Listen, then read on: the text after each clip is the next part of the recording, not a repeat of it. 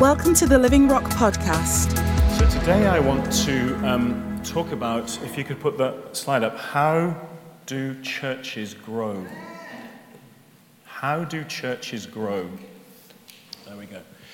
And um, I want to just, first of all, say welcome. I want to look at that camera and say to Mike and Annette, and to um, David and Ruth, and to Roy, and others who are part of our family but haven't been able to be with us, uh, you're part of this. And we're so blessed to be together.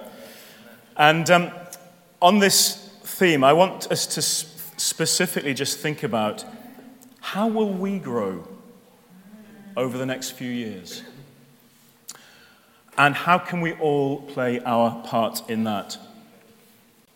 Deborah and I, and I have fact checked this a few times just to make sure I get this accurate. Deborah and I began following Jesus uh, over 35 years ago. I know. I was still in shorts, and uh, no. I'd actually just left uni, and uh, Deborah was starting a teaching degree. I was working in accounting, and we'd been dating about 18 months, give or take. And obviously, I'd fallen in love with Deborah, that goes without saying. But, but together, we both soon fell in love with the Word of God and with the Spirit of God and with the church of God. We fell in love with the Word and the Spirit and the church.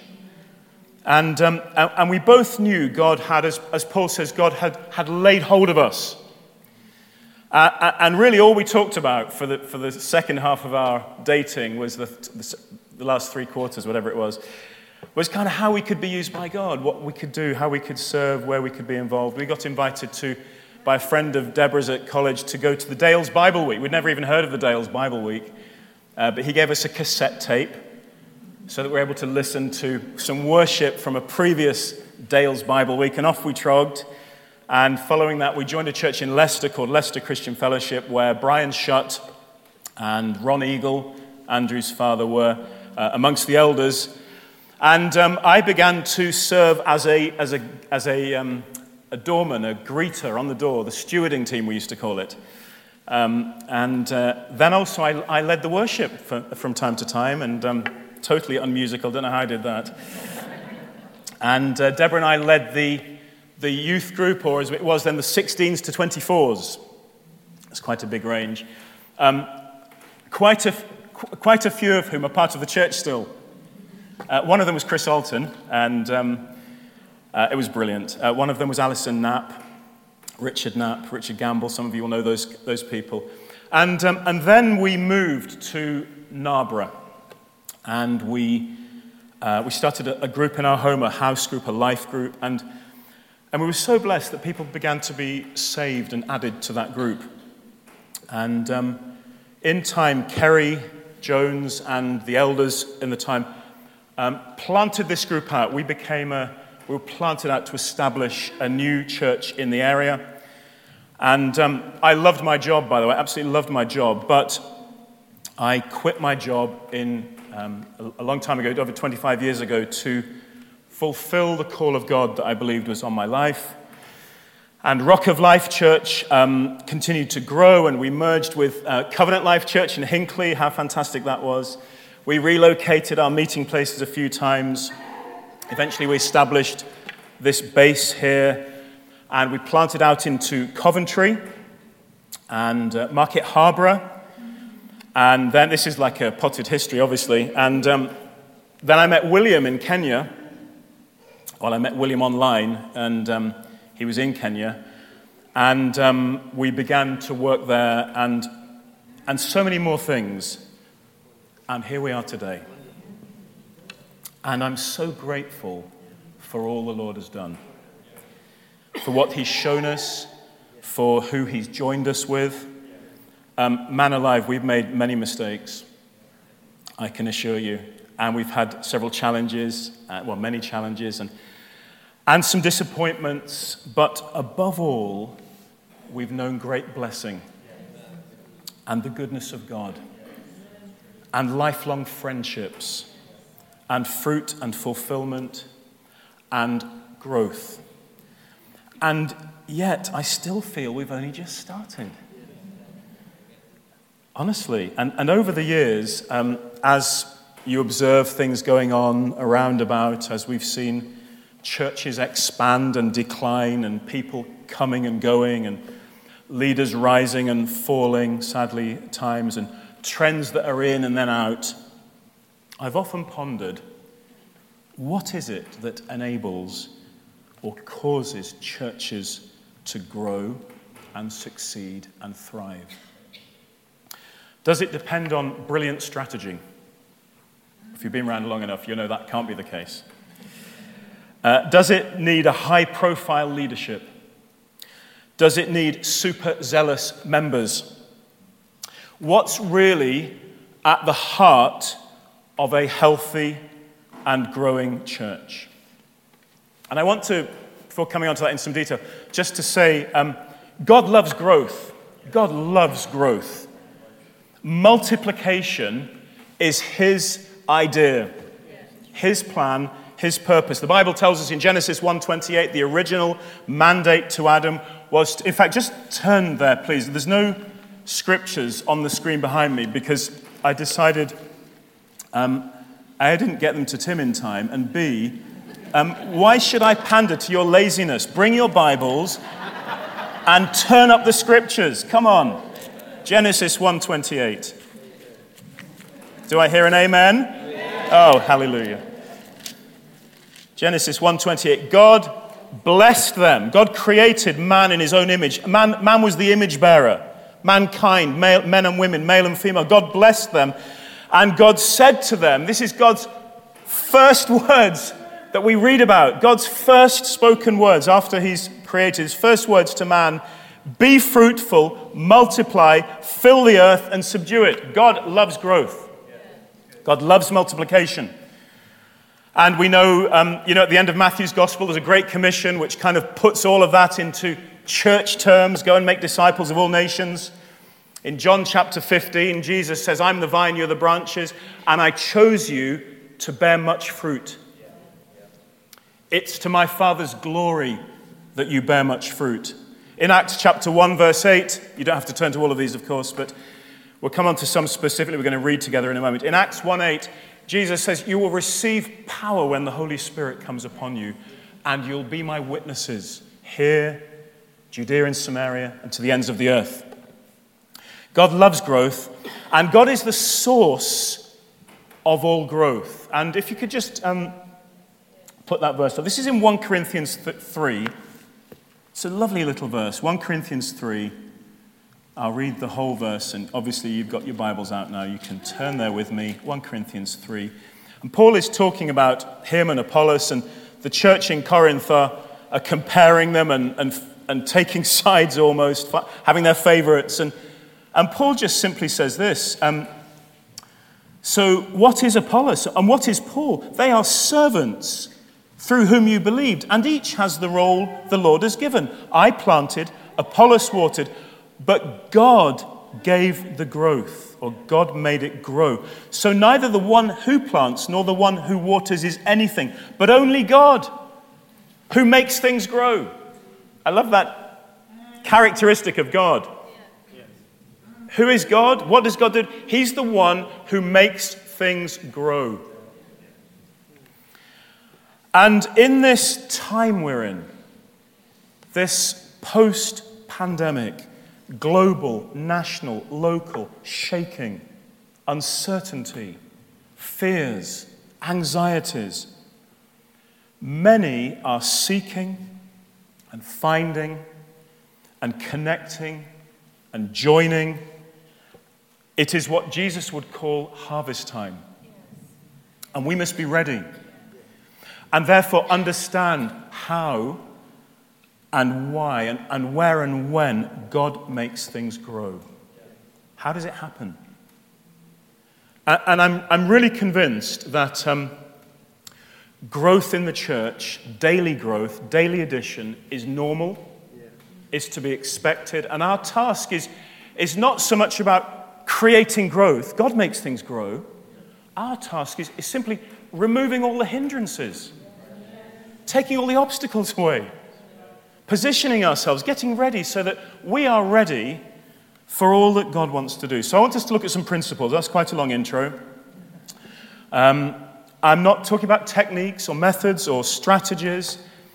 And as the Word of God came this morning, let the Spirit of God just minister to you, encourage you, reassure you, inspire you, stir you this morning.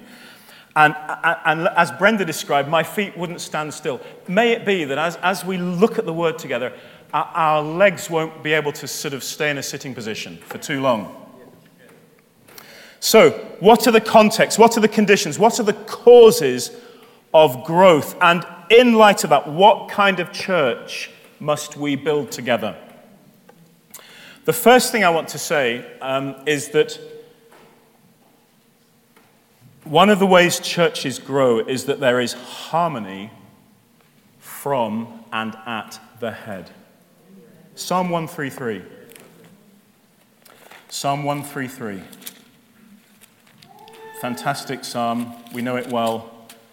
It says, How good and pleasant it is when brothers can live together, can dwell together, or, or when brothers are in harmony.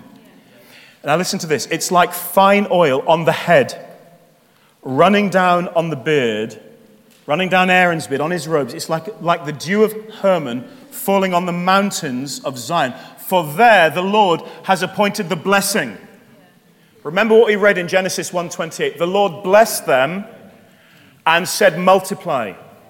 The Lord blessed them and said grow. When God appoints blessing, it's, it's for growth. It's for expansion. It's for enlargement. And here it says when brothers can live together, when brothers do live together, dwell together in harmony, in unity, there the Lord commands blessing. And it starts at the head. And in, in the church, therefore, it starts with the elders. It starts with, with, with the leaders in the church. It starts at the head, but it must flow into the body. And God wants harmony and unity. And if we will, um, if we will preserve those things, work hard to um, ensure those things, are, those things are maintained, we will see tremendous blessing in our church. Contrast. James says, where there is um, selfish ambition and envy, everything's disorderly. Contrast, Paul says, when you come around the Lord's table and there are divisions amongst you, well, things do not go well. He even says there's sickness because of those things, and people have died in the body because of those things. So it's a, it's a a, a powerful truth we've got to get hold of. Our unity, our harmony has, a, has massive implications. It really does. And, and I think unity amongst leaders, harmony amongst those responsible for, for providing some headship in the church, is way more powerful than we realize, and sadly is not as common as we'd like. But it attracts the blessing of God. And hence, Paul writes in Ephesians, he says, Make every effort to keep the unity of the Spirit through the bond of peace. Just want to say to us, church, and uh, this is not to be heavy at all, but we must make sure we deal with all the little foxes. All the little foxes that Song, Song of Solomon says that spoil the vine, kill the fruit, little foxes little dis- disagreements, little disturbances, anything that would, um, that would spoil the vine. We, we mustn't take offense at one another. We mustn't let things fester. We must go and see our brother or sister, put things right. We must cultivate respect and grace and patience, all the fruit of the Spirit that Richard read out for us. Uh, and if I could say this, especially as we become more diverse. This really matters. We mustn't let any little foxes. We've spent years building something where unity and harmony have been highly valued.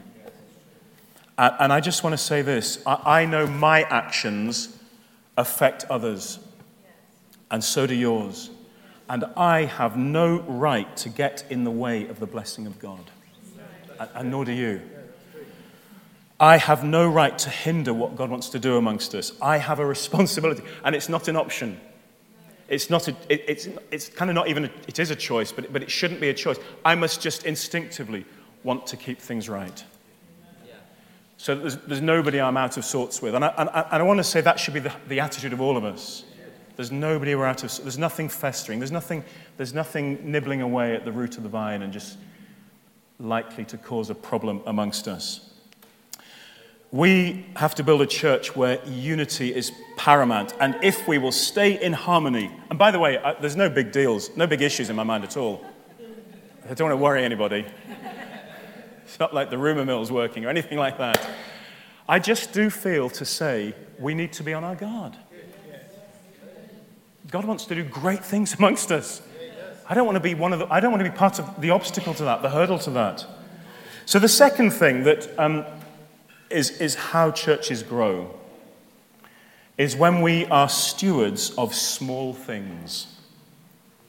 And this is a wonderful principle in uh, Matthew's Gospel, in, uh, in verse 25, Matthew chapter 25, verse 14.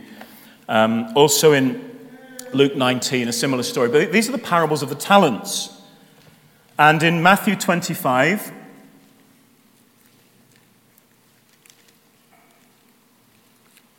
Matthew 25, uh, you read this. If I can find the right verse. Um, the story starts at verse 14.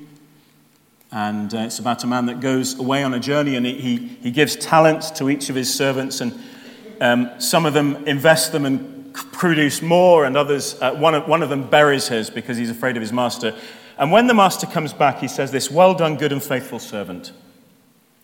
Uh, verse 21. You've been faithful with a few things, and I will put you in charge of many things. And here we have such a simple principle.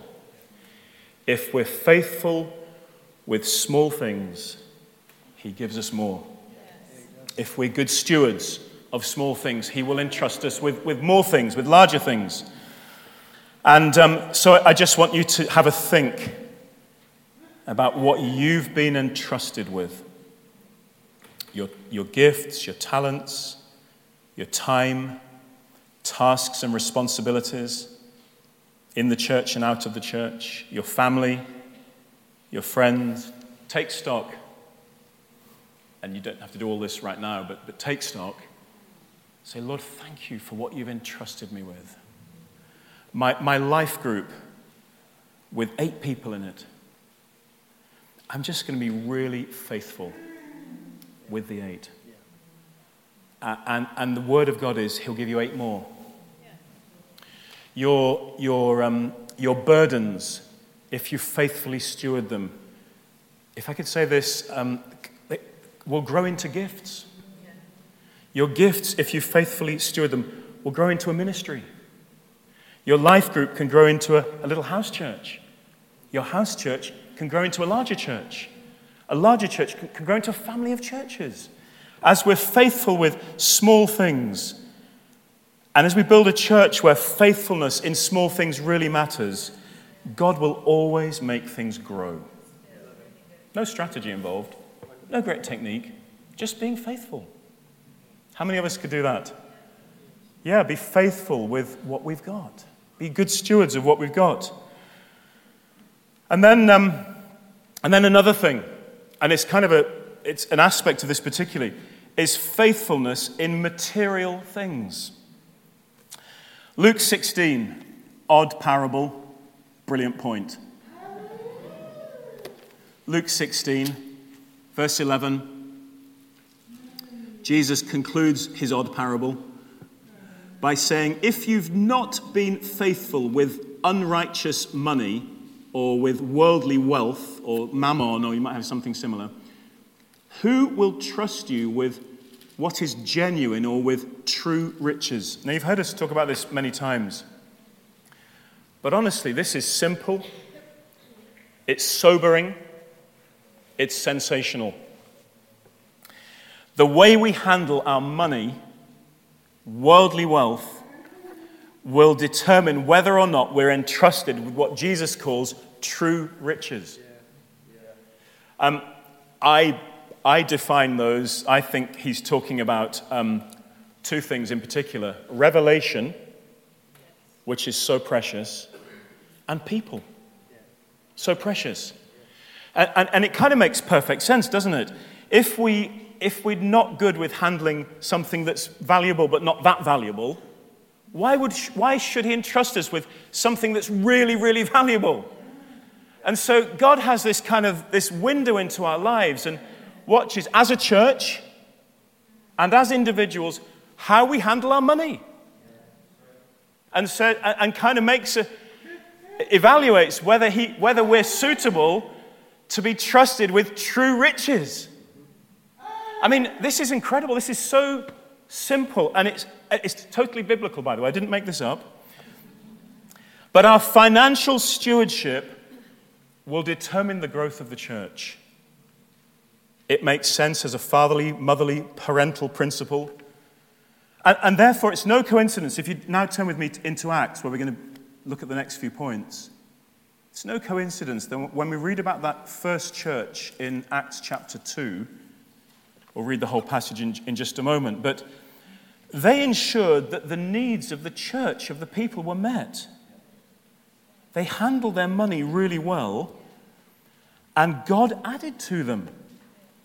And so I just want to challenge us, encourage us, stir us, sharpen us this morning that personally and corporately, God, where God sees that we care, that we invest well, that we're faithful with our tithes, generous, where, where, where there's an absence of greed and materialism in our lives, where we're open handed, He knows He's found people that will handle every precious thing that way. We want to build a church where stewardship really matters because if we're faithful in handling money, God will make all the other things grow. Okay, hands up if you're with me so far and believe that simple, sober, sensational truth. Okay, Acts chapter 2. Let's read this because, because the next thing, I just want to call it this.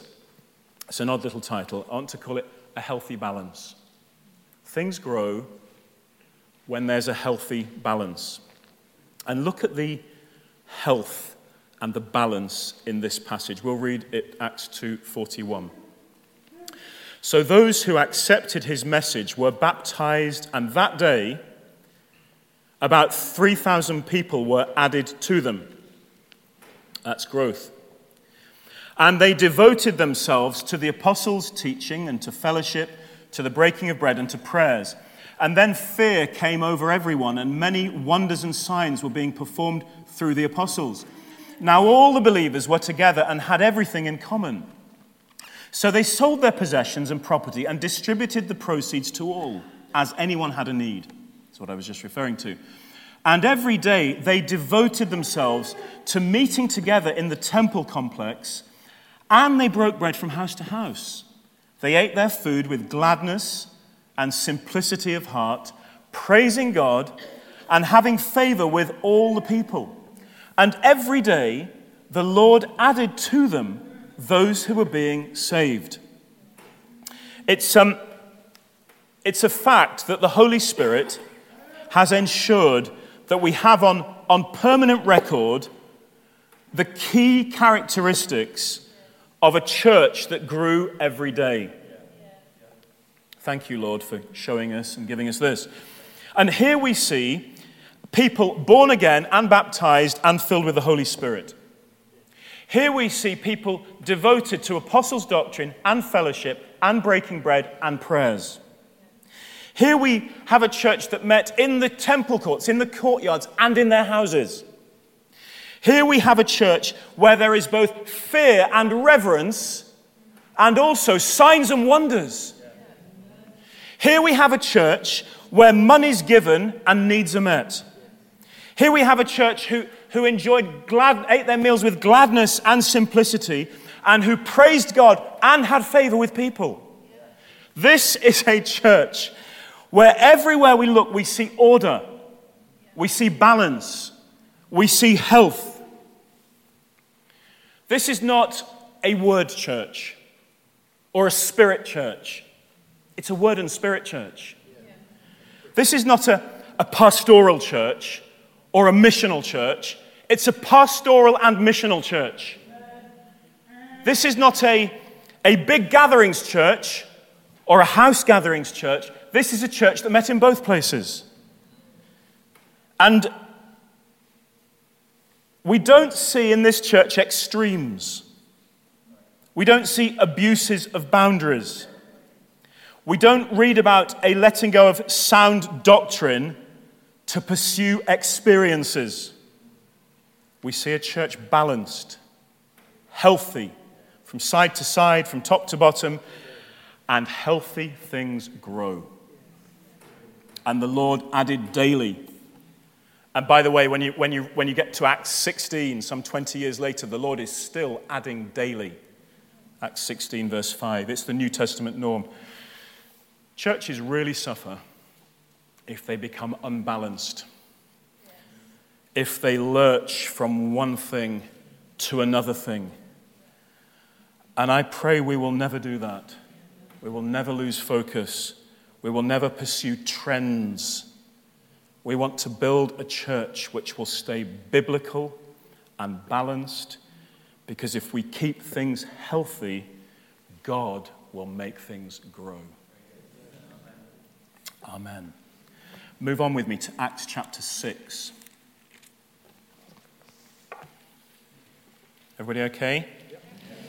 Acts 6. I'm going to, again, I'm going to read the first seven verses and look at the mentions of increase, growth. In those days, as the number of disciples was multiplying, God loves growth. God's commissioned us to multiply. Here's a church in, in the flow of the commission, multiplying. In those days, as the number of the disciples was multiplying, or increasing, yours might say, but this is a better word, multiplying, there arose a complaint by the Hellenistic Jews against the Hebraic Jews that their widows were being overlooked in the daily distribution. Here is a time of great growth, but a practical problem has arisen. And, and it's basically based on the large numbers. They, they cannot cope practically with distributing food amongst all the widows. Uh, and, and therefore, there's some, there's some grumbling, there's some complaining. The harmony is threatened, the unity is threatened. And it goes on to say this. So, verse 2 Then the twelve summoned the whole company of the disciples and said, It would not be right for us to give up preaching about God to wait on tables. Presumably, prior to that, they'd been doing all of that themselves. Therefore, brothers, Select from among you seven men of good reputation, full of the Spirit and wisdom, whom we can appoint, whom we can appoint to this duty. We will devote ourselves to prayer and to the preaching ministry. And the proposal pleased the whole company. So they chose Stephen, a man full of faith in the Holy Spirit, and Philip, Prochorus, Nicanor, Timon, Parmenas, and Nicolaus, a proselyte from Antioch. And they had them stand before the apostles who prayed and laid their hands on them. So the preaching about God flourished, and the number of disciples in Jerusalem multiplied greatly. It's a problem caused by multiplication. There's the wisdom of God comes in, there's a, there's a, a, a rearranging of the priorities. And um, if you could put this one up, I'm calling this total teamwork. There's a rearranging of, of, of responsibilities and priorities, uh, and we will devote ourselves to this. You give yourselves to this. Everybody's happy, but hey, presto, the multiplication now gets even bigger. It's a fantastic story, and there's so much in it. This, is, this, is, this deserves another sermon, really. There are so many takeaways, but, but let me just simply say this growth requires flexibility. And leadership must be God's pattern. Here it's the deacons. Later on in chapter 11, it will be the elders are appointed. And it's impossible for one man ministry to accommodate the kind of growth God has in mind. What a ridiculous thought that that would ever be possible. But it's equally impossible for us to grow as God intends if the load is ever carried by a relatively few people. God has designed and arranged and placed and ordered his body so that everybody has a part to play. You've heard this so many times. We need you. We must let the body be the body. All the parts of the body finding their place, playing their parts, because the church cannot grow unless the latent power and potential is released. I don't think I've ever used the word latent in a message before. There you go, it's out there, latent. Just want to say, as we grow, as we continue to grow, many more ministries will be needed. Listen, listen carefully to what I'm saying now and really take this to heart. More elders will be needed. More deacons will be needed. More life group leaders, house church leaders will be needed. More kids workers are needed now. Volunteers are needed across all aspects of our life and our mission. Our present teams will never cope with all the growth that God has in mind for us. Our present teams will never cope with all that God has in mind for us. But we do have all we need. We do have all we need. It might be latent, it might be under the soil still, it might be in bud form, but it's there. We have all that we need. There is space and opportunity for everyone to step up and give and contribute and serve. This, friends, is a battleship, not a cruise liner. And if you've, if you've come for a cruise, put your towel away, put your overalls on, and let's, let's join the. We had, a, we had a prophetic word earlier on, didn't we? Battle cry. It's okay to, it's okay to come and find your place, you know, for a while, but, but we want you stuck in. Manning, manning the guns or, or on the deck or doing whatever you, you, people do on battleships. Perhaps um, some of our military experts can help me here. Um, listen, I also think there's a principle. As we, as we expand the teams, God gives the growth. There's something about showing our readiness, showing our preparedness, it's great to have a talented and anointed staff team here. But the church works with a massive team of volunteers. Our small staff team are not here to do all the work. How ridiculous. What, what, a, what an insult to the body, if that's what we believed. We need big teams, we need wide teams. And therefore, I just want to say for some people, even this morning, it might be might be a time to just say, I'm going to step up. I'm going to lay hold of that for which He's laid hold of me. Take my calling seriously. We'd love to hear from you because we're building a church where everyone matters. And if we embrace teamwork, God will make things grow. Amen. Amen. The next thing, Acts 9. Acts 9. Um, verse 31. It's just a little verse. Um, every so often, when you read the book of Acts, the author Luke kind of pauses in certain points and makes a statement. There's a bit of a summary of what's going on in the moment. And this is his summary at this point. He says So the church throughout all Judea, Galilee, and Samaria had peace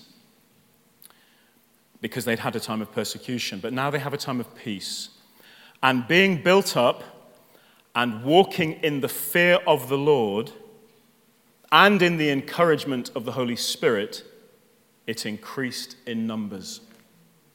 It's a time of growth, and, and Luke gives us another two really important characteristics of this growing, multiplying, expanding church. Number one, they walked in the fear of the Lord. He doesn't mean they were afraid of God. The word literally means respect reverence, honoring Him. He's almighty, He's holy, He's our heavenly Father, He's not our buddy.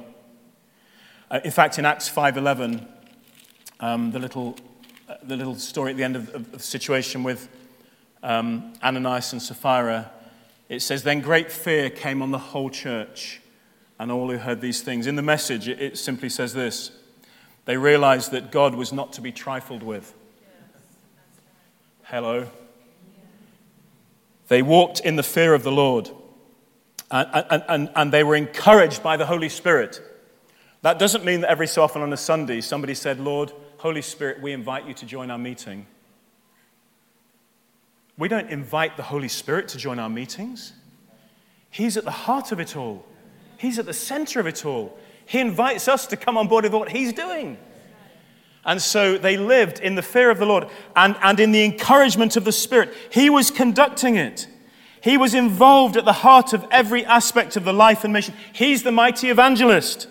He was empowering them to continue the works of Jesus. And in the message translation, Acts 9:31 reads like this. You'll like this. It says, Things calmed down after that, and the church had smooth sailing for a while. And all over the country, Judea, Samaria, Galilee, the church grew. They were permeated, and, and let's, let this be our prayer as you hear these words. They were permeated with a deep sense of reverence for God. The Holy Spirit was with them, strengthening them, and they prospered wonderfully. Amen. I pray that that picture of that church in which God is revered and honored and, and, and in which the Holy Spirit is not quenched or grieved. And into that environment, God was just loved to add people into it. May the same be true of us. We'd honor him, we'd respect him, we'd revere him. Let's be a church characterized by warmth and friendliness and informality, but with a deep respect for God and the joy of knowing his spirit. Amen. Then, um, nearly, nearly getting towards the, the last couple of points here. Acts 7. Uh, sorry, I beg your pardon. Acts um, 11.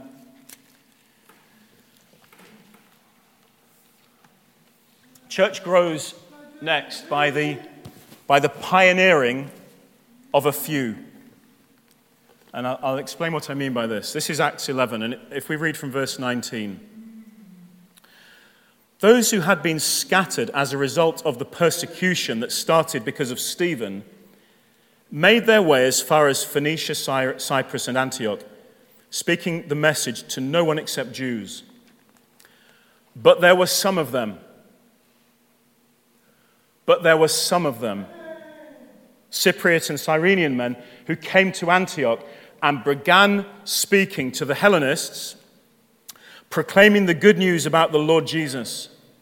The Lord's hand was with them, and a large number who believed turned to the Lord.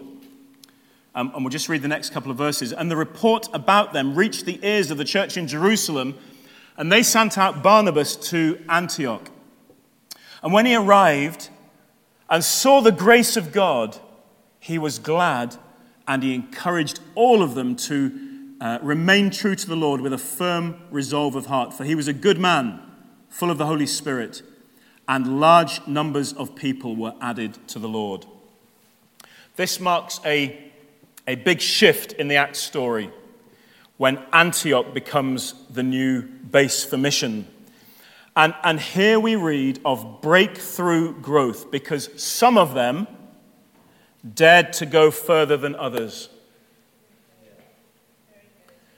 They were pioneers.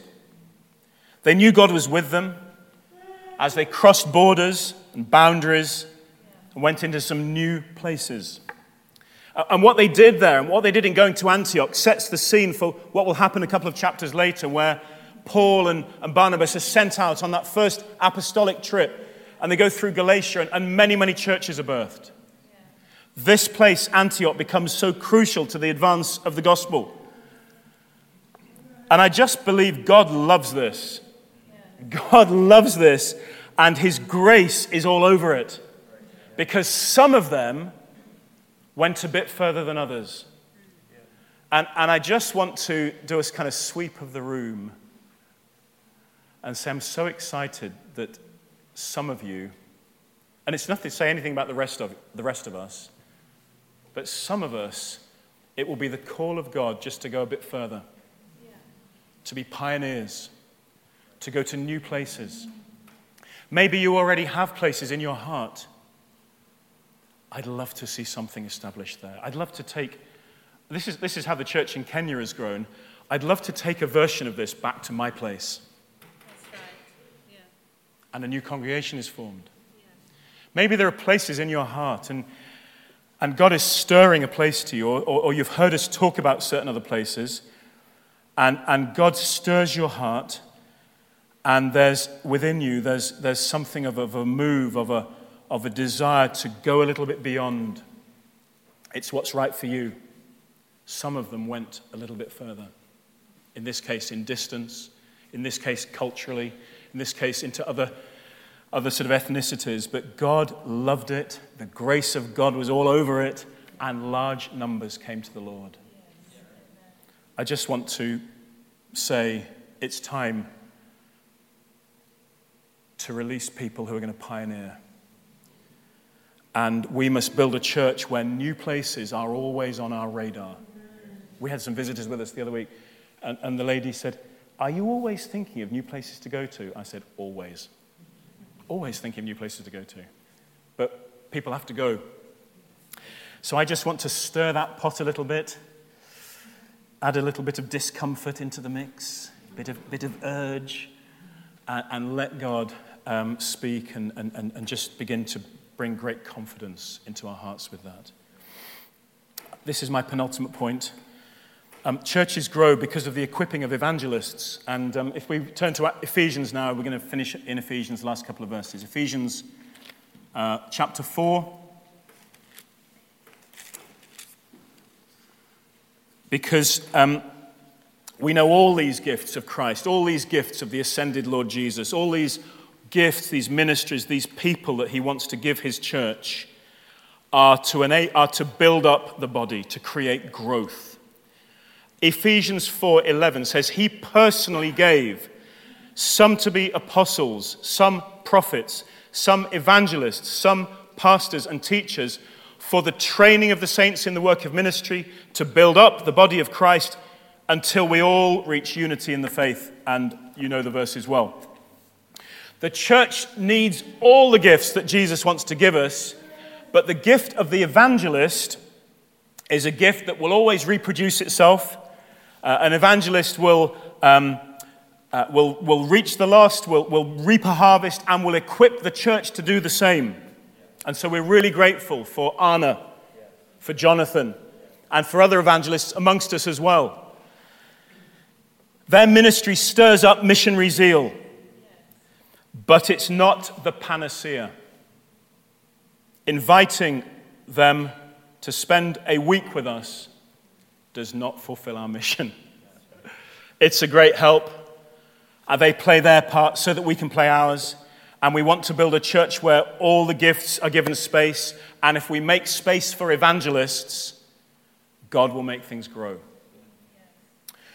But the other half of the verse, the other half of the truth is in verse 16. If you'd put the last little slide up, it's not just the pioneering of a few, the equipping of the evangelists, it's the mobilization of the many. And in Ephesians 4:16 it says from him the whole body, fitted and knit together by every supporting ligament, produces, promotes the growth of the body for building up itself in love by the proper working of each individual part. In the New Living Translation, it just says this He makes the whole body fit together perfectly, and as each part does its own special work, it helps the other parts grow so that the whole body is healthy and growing and full of love. I think that's one of the most important verses in the New Testament. The whole body. How many of us want to be part of a church where we could say the whole body is healthy and growing and full of love? Amen. The whole body grows only as each part does its work. And, and it's therefore vital. I've put the Isaiah, Isaiah reference up there where Isaiah is, is challenged, and the Lord says, Who will go? Who can we send? And Isaiah stands up and he's, he's like this one man all alone saying, Here I am. You can imagine the echo, can't you? Here I am, here I am, here I am, here I am. Send me, send me, send me, send me. But God wants the whole church to stand up and say, Here we are. Send us. And um, as well as the unity and the harmony and the faithfulness and the healthy balance, the teamwork, the reverence, the respect, growth happens in the most expansive and most sustainable way when we're all playing our part in the mission. Amen. This is the mobilization of many. This is a whole church moving outwards. And when that happens, when the whole church is moving outwards, things shift in heavenly realms. Because the body of Christ is alive and rising and on the move to confront evil, to challenge injustice, and to establish the kingdom of God. And, and my prayer is that we'll see that, that we'll demonstrate that, that we will express that amongst ourselves. I want to finish by saying, I think this kind of whole church movement, it's just such an exciting thought. The whole church on the move, not just the pioneers, not just one or two evangelists, but the whole church arising and saying, Here I am, send me. I want to say that I think that kind of whole church movement is not the result of a sense of duty or even an act of obedience. I think movement happens because of compassion. And if I could turn you finally to my go to verse, I said to Rich on the phone last night, I'm going to just preach the same stuff I always preach. He said, Well, everybody has one message. I said, Yeah, but I've like got half a message. Still waiting for the other half. It says Jesus went Matthew 9:35. Jesus went into all the towns and villages. Let God speak to us in these verses, friends.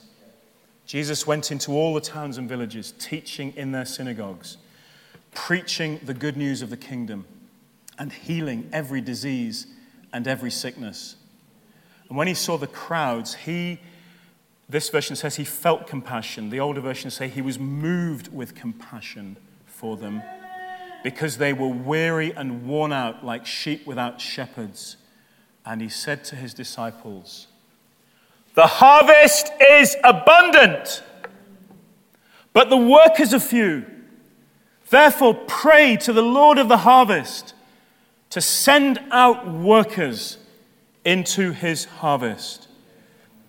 That verse is a summary at the end of a chapter.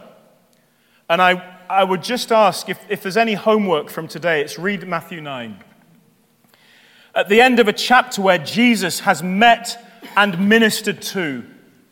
The paralyzed, the tax collectors, a father who believes but also thinks he's bereaved because his little girl has died, a woman who's been losing her blood for 12 years, life draining out of her, uh, the girl who, who the father thinks is dead, and some blind men and some men demon possessed and in bondage. And Jesus has been all through this is and when you read the chapter, it's like it all happens in one day. The way, the way Matthew's described it. It's like, it's like all this takes place in one day. This is a day in the life of Jesus. But it's also all of life in a day of Jesus. And Jesus ministers to these people. He says that he sees the chaos, he sees the confusion, he sees the insecurity and the anxiety and the sickness, and he concludes they're like sheep without a shepherd. Here, here are vast crowds with vast needs, and here is a vast harvest. And if I could just say this to link it with our theme for the year, when you read that chapter, you find multitudes of people expressing faith and hope as best they can. The woman says, I, I must just touch his garment. The man says, if, if, you, if you will go, she'll be well. The blind men say, uh, Lord, if you're willing. Here are people expressing faith and hope as best they can and find they're met with the overwhelming, non judgmental, sin forgiving, health restoring love of Jesus. Have courage, son, your sins are forgiven. Have courage, daughter, your faith has made you well. It's a picture of the towns and villages, the world on our doorstep, and an urgent call for workers.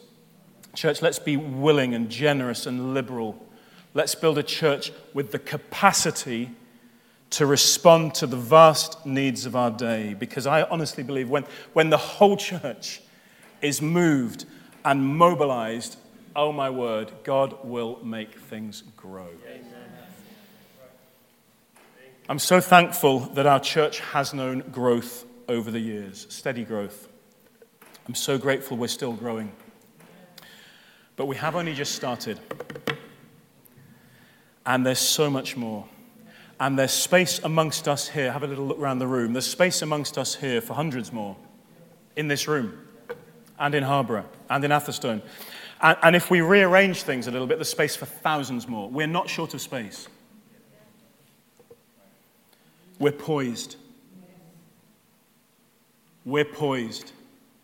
This is a moment in history where needs around us have probably never been felt with such um, such keenness by people. This is a moment. Church, we've got to understand how churches grow. We've got to give ourselves to these things. We're poised. God is with us, and He's enabling us, and He's urging us to keep growing even more. And you and I have a part in it. We must maintain unity. We must be faithful with what we've presently been entrusted with. We must look after money well. We've got to stay balanced and healthy. We've got to serve and join teams. We've got to honor God and we've got to depend upon the Holy Spirit. We need those with a pioneering spirit to say, Here I am, send me a long way or a short way, but send me somewhere new. We need to be praying for the ministry of evangelists amongst us. And we need to be moved and going forward together into the harvest fields. I just want to say, let's give it all we've got. And let's remove every obstacle, every hindrance, so that we're ready in this time of God's outpouring. Amen. Amen. Thanks for joining us today. Search for us online and get information about upcoming events and more great teaching.